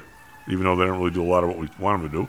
And- right, but, and and we- probably we'd like to be bigger ones, but yeah, and, and but then we also have uh, um, we were messing around Afghanistan forever, and that that's you know part of that the, the one part of Afghanistan and that part of it in Pakistan are pretty much real tight, aren't they? Yeah. But I don't. I mean, there's you would think that Iran is doing their best to piss everybody off. That out of the blue you wouldn't go find another enemy. But I, I'm going to say some people would be really, really happy if all of a sudden they get some big war ensued between Pakistan and Iran so they get them out of everybody else's hair. You know, I, I don't think it, it's so much that they're. I, I don't see they that they're seeing themselves as overextended in this or opening up a new front that they can't afford to fight because they're they're pretty much a pariah nation anyway, except for. Well, you still need money. Missiles still cause dough from someplace. Yeah, and they, I don't think money is their problem Well, I mean, at all. money's everybody's problem. It- It's our problem. I mean, it, it's our problem ultimately, but we don't seem to pay attention to our money problems. So I, I wouldn't expect Iran to be any more caring about their theirs either. But but what, what I'm saying is that they're they're so hooked into a a market of arms traders and crookedness, just like we are, and we don't talk about it very much. Um, they could do pretty well by just firing a missile or two, and they wake people up. They make people nervous. They increase their street cred as somebody that isn't, you know, trust trustworthy. Or we, we we better do this to try to get them back in our camp. So it's all about posturing um, and making sure that, that people don't just, you know, view them as a, as inconsequential or not somebody worth, you know, taking into their confidence about stuff. So I, I don't I don't know that it's any good. No, it's not a good sign because we don't really know what to make of it. And I agree with you there. I don't see any strategic benefit from doing this, but that doesn't mean it doesn't have benefit for the people running that country. Well, I uh, one of the books I, I read, of course, whenever you read something, it, clouds your, your vision or, or in- influences it at least. Uh, who wrote was it Dogs of War? Was that Forsyth? Who, was, who wrote that? I'm not sure. Anyway, the Dogs of War is an interesting book about some some coup in Africa in one of these African countries and blah blah blah blah blah. And they were gonna they were gonna take over it because they some company found out that one of the one of the mountains there was loaded up with rare elements. So they were going to get a coup and put a government in that they was going to be their own their own you know whatever their own guys, right? So they hired this guy to, to essentially do the coup, you know, with some group of people and blah blah blah. Well, he ends up turning the tables on him, but that but that's the plot of the book. It wasn't about. I don't remember that much about the plot, John, because the plots are plots come and go, right? But the Yeah. the how many chapters it took for these guys to get a budget, put together all the stuff they needed to get it all there in one spot, to get to recruit the people that were good at what they did. I mean, they had a guy who was good at mortars. All right, so by the time it took them to go find a place to buy the mortars, get them over there, make sure that the I know they, the machine guns. They ended up there was a Russian kind or whatever. They they went through the different kinds of machine guns and why they thought this one was the best one, and how the, the cash got to some guy in God knows where Belarus or somewhere, and they got the guns from him and they and they transferred them by train. But then they- found some ship where they could hide, you know, 500 guns, and they because the ship was known to leak oil all over the damn place, so they had a gazillion barrels of oil on there. So they they wrapped the guns real tight and sunk them in the oil that they needed for the, to keep the engines going. I mean, the the detail and the and and the planning and the buying and the cash transferring and all that stuff to me was absolutely fascinating. So when somebody says, "Oh yeah, Iran can go buy missiles anywhere," no, it's it's it's it's not that simple. So I mean, obviously they're accomplishing it, so it- it's possible. That part I, I, I get, but somehow, some way, I'd really love to somebody to give me the serial number on these missiles and where the hell did they come from? Who made them? Who sold them to them? I mean, this this this trade. Are so many of our people benefiting by the trade that we don't we don't care about stopping it, or, or, or the world doesn't I care about that stopping? has to be true. It has to be true, Tom. I mean, I mean, uh, the, I mean, this the stuff just doesn't wander from. I mean, you and I couldn't just decide to drop a missile on, on Gary tomorrow. Where the hell would we get it? I mean, I mean, it, it, I mean, I'm not saying if we knew somebody in the deep dark web or something that maybe we could find a mortar somewhere, someplace, but it would take us how many months? How do we learn how to use the damn thing? I mean, th- this is not easy. I don't think. Well, you know, that's been the theory for some time about what really happened in Benghazi, you know, under Obama. The, you know, the, the killing of the ambassador and the, that uprising and all the, the goofy stuff that Hillary Clinton was pointing to about, you know, the, the media campaign against Islam. This was what stirred everybody up. But, but supposedly we have been, you know, marketing arms to some insurgent group in Libya. And, you know, the ambassador knew about it and was, you know, furious about it. And to cover up, you know, what we had done there, we sort of sacrificed the people in that embassy. And Well, I, I- I firmly believe that that stuff has been going on forever in international policy and, and you know, not just this country, but, but every country. Well, somewhere I at the time, we, I, we built the when you and I were young, younger, Jan, I, I read some something about because I was interested in it when I read this book, and uh, I, so I dug into out into something. Then, of course, I had to go to the library to do it. But somebody had an article about it. It, it just had to be eh, eighty, early eighties, maybe, um, maybe even late seventies. That if, if you got shot anywhere in the world, there was an eighty percent chance it was an American bullet or something like that. Yeah. Well, Ira- Iran Contra, Tom, is just a classic case. Yeah. I mean, and Iran was you know, our partner in that. Um, well, so that we could fund the, the Contras against the Sandinistas in Nicaragua, Nicaragua. When we built the Panama Canal, one of the things that was part of the, the, the price of doing that was to destabilize Colombia so that we could do the land grab in Panama. Well, Dan Inouye So- said that uh, Iran Contra, when Reagan was president, he thought was the biggest biggest shot against the Constitution that any president ever did. Now, maybe, maybe there's worse since then, but he thought that was absolutely abysmal, abominable. And then, but then, of course, they nobody wanted to prosecute the Dutch, right?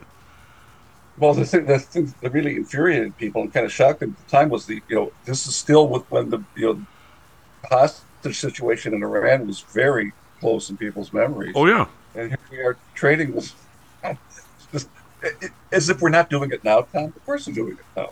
we don't, we don't want it known. We don't want people to ad- admit in high places that they're benefiting from it. But of course we're doing it now. We Well, the, the weird the weird part about, and I you know I, I understand why people are, are are somewhat miffed that we gave all this cash to Iran, all right, but I think a lot of those people who feel that way, I mean, are, are really really miffed. If you look at the whole story, you're probably not as miffed. I'm not saying that the timing was right or I would have done it the same way, but the fact is, it was their dough and because they were Iran was buying all kinds of stuff here that we were dying to sell them. F-14s wasn't there even a, a destroyer in there or something? I mean, Fari Fari had the whole list because he was he's from Iran and his dad was number two guy in the Air Force from the, under the Shah. He, gave a whole list of all the stuff. Matter of fact, one of the F-14s made it to the port of Baltimore and it sat there for three years before the Air Force came and got it again uh, because it was supposed to be going to Iran, and then the revolution was there, and we never shipped them any of the stuff that they had sent us. Progress, us, they sent it to the uh, McDonnell Douglas, whoever made the F-14, all these people, whoever made the destroyer or frigate, whatever it was, and the, the money was here, and we impounded the dough and never sent them anything. Now, granted, the them's are different. These guys are surely not the Shah, so you could have made a case saying, "Hey, hey you're not getting this dough." Uh, but the fact is, or or ask for much more in return. yeah, or ask for more. But I mean, the, the the the simple fact was, it was the state of Iran's money that we never gave anything for, right? I mean, I don't know whether it was handled properly is another issue, but you can't you can't say it was our dough. It wasn't. It was maybe we shouldn't have given it to them, but it wasn't ours. It was theirs. Right, but we, but the way we, we managed control of it is what I object to. I, I, I don't disagree. I just well, my point is the the vernacular among a whole group of people here is we gave them taxpayer money. No, if you're going to criticize, criticize properly. At least know the story, right? We we shouldn't make we should maybe have decided not to impound their money at that time for that reason. That would be the fair argument, correct? Didn't we have to deliver it in Swiss pra- francs on ballots too? No, we delivered it. Uh, we had, well, they're out. They're out of the uh, what, what's the system? The SWIFT system. They, the country can't cash a check, so you, you couldn't you couldn't send them a check because nobody would cash it. They're out of the SWIFT system. They're out of the international banking system. So in order to give him money, you actually do have to give him cash or gold or something. So how, how screwy is that? Well, we we made it easy. Well, yeah, I mean that's where. Well, then, well, then, then what do we do? That, that could have been an opportunity to exercise political leverage, Tom. Which is if you if you have that kind of power and Iran needs the money for whatever reason, and the, the ridiculous, you know, you know, assumption that they weren't going to use it for terrorist purposes. If we, even if it were their money, if we had a geopolitical stake in the region that, that would have, you know, made it made sense for us not to encourage them to just go and spend this money on stuff that was going to come back and bite us in the behind. Um, we, we made it as easy as possible for them to do whatever the hell they wanted. Well, how do, how, do, how do you think they feel? Not that I care. How do you think they feel about the fact that we deflated it forty percent in value in the last five years? That's their problem. That's their problem. They get they, they, they can't be too happy if it's still wrapped up on the pallet. God, John. They should have come to their senses sooner. You know? Well, now that the weather's getting better, there's a chance I might see you. Yeah, I, I, it's, I'm actually emerging. I'm going to go out and shovel a little bit. Oh, Tom. That's God. the first time I've stuck my nose out to take the garbage out in almost a week. All right, now, we'll, so- we'll take care of yourself. SP futures up 14. The NASDAQ futures up 125. So far, it looks like this uh, relief rally here is going to hold. Let's hope it does. Back tomorrow, Stocks and Jocks. Stocks and Jocks is brought to you by PTI Securities and Futures. Go to PTIsecurities.com. PTI ProDirect. Trade for as low as a penny per share and a dollar per option contract. Learn more at PTIProDirect.com. Nadex, offering an intuitive way to trade the financial markets. Visit Nadex.com. Home Source Realty. Call Audrey Johnson at 708 349 3456. Hamzei Analytics. Listen to Fari Hamzei every other Thursday and visit HamzeiAnalytics.com. ChiroMed. Back or neck pain? Schedule a complimentary consultation by calling 708 403 2727. DAX Research. Tune in for David Andelman's technical analysis on Mondays and Thursdays and call 1 800 821 4968.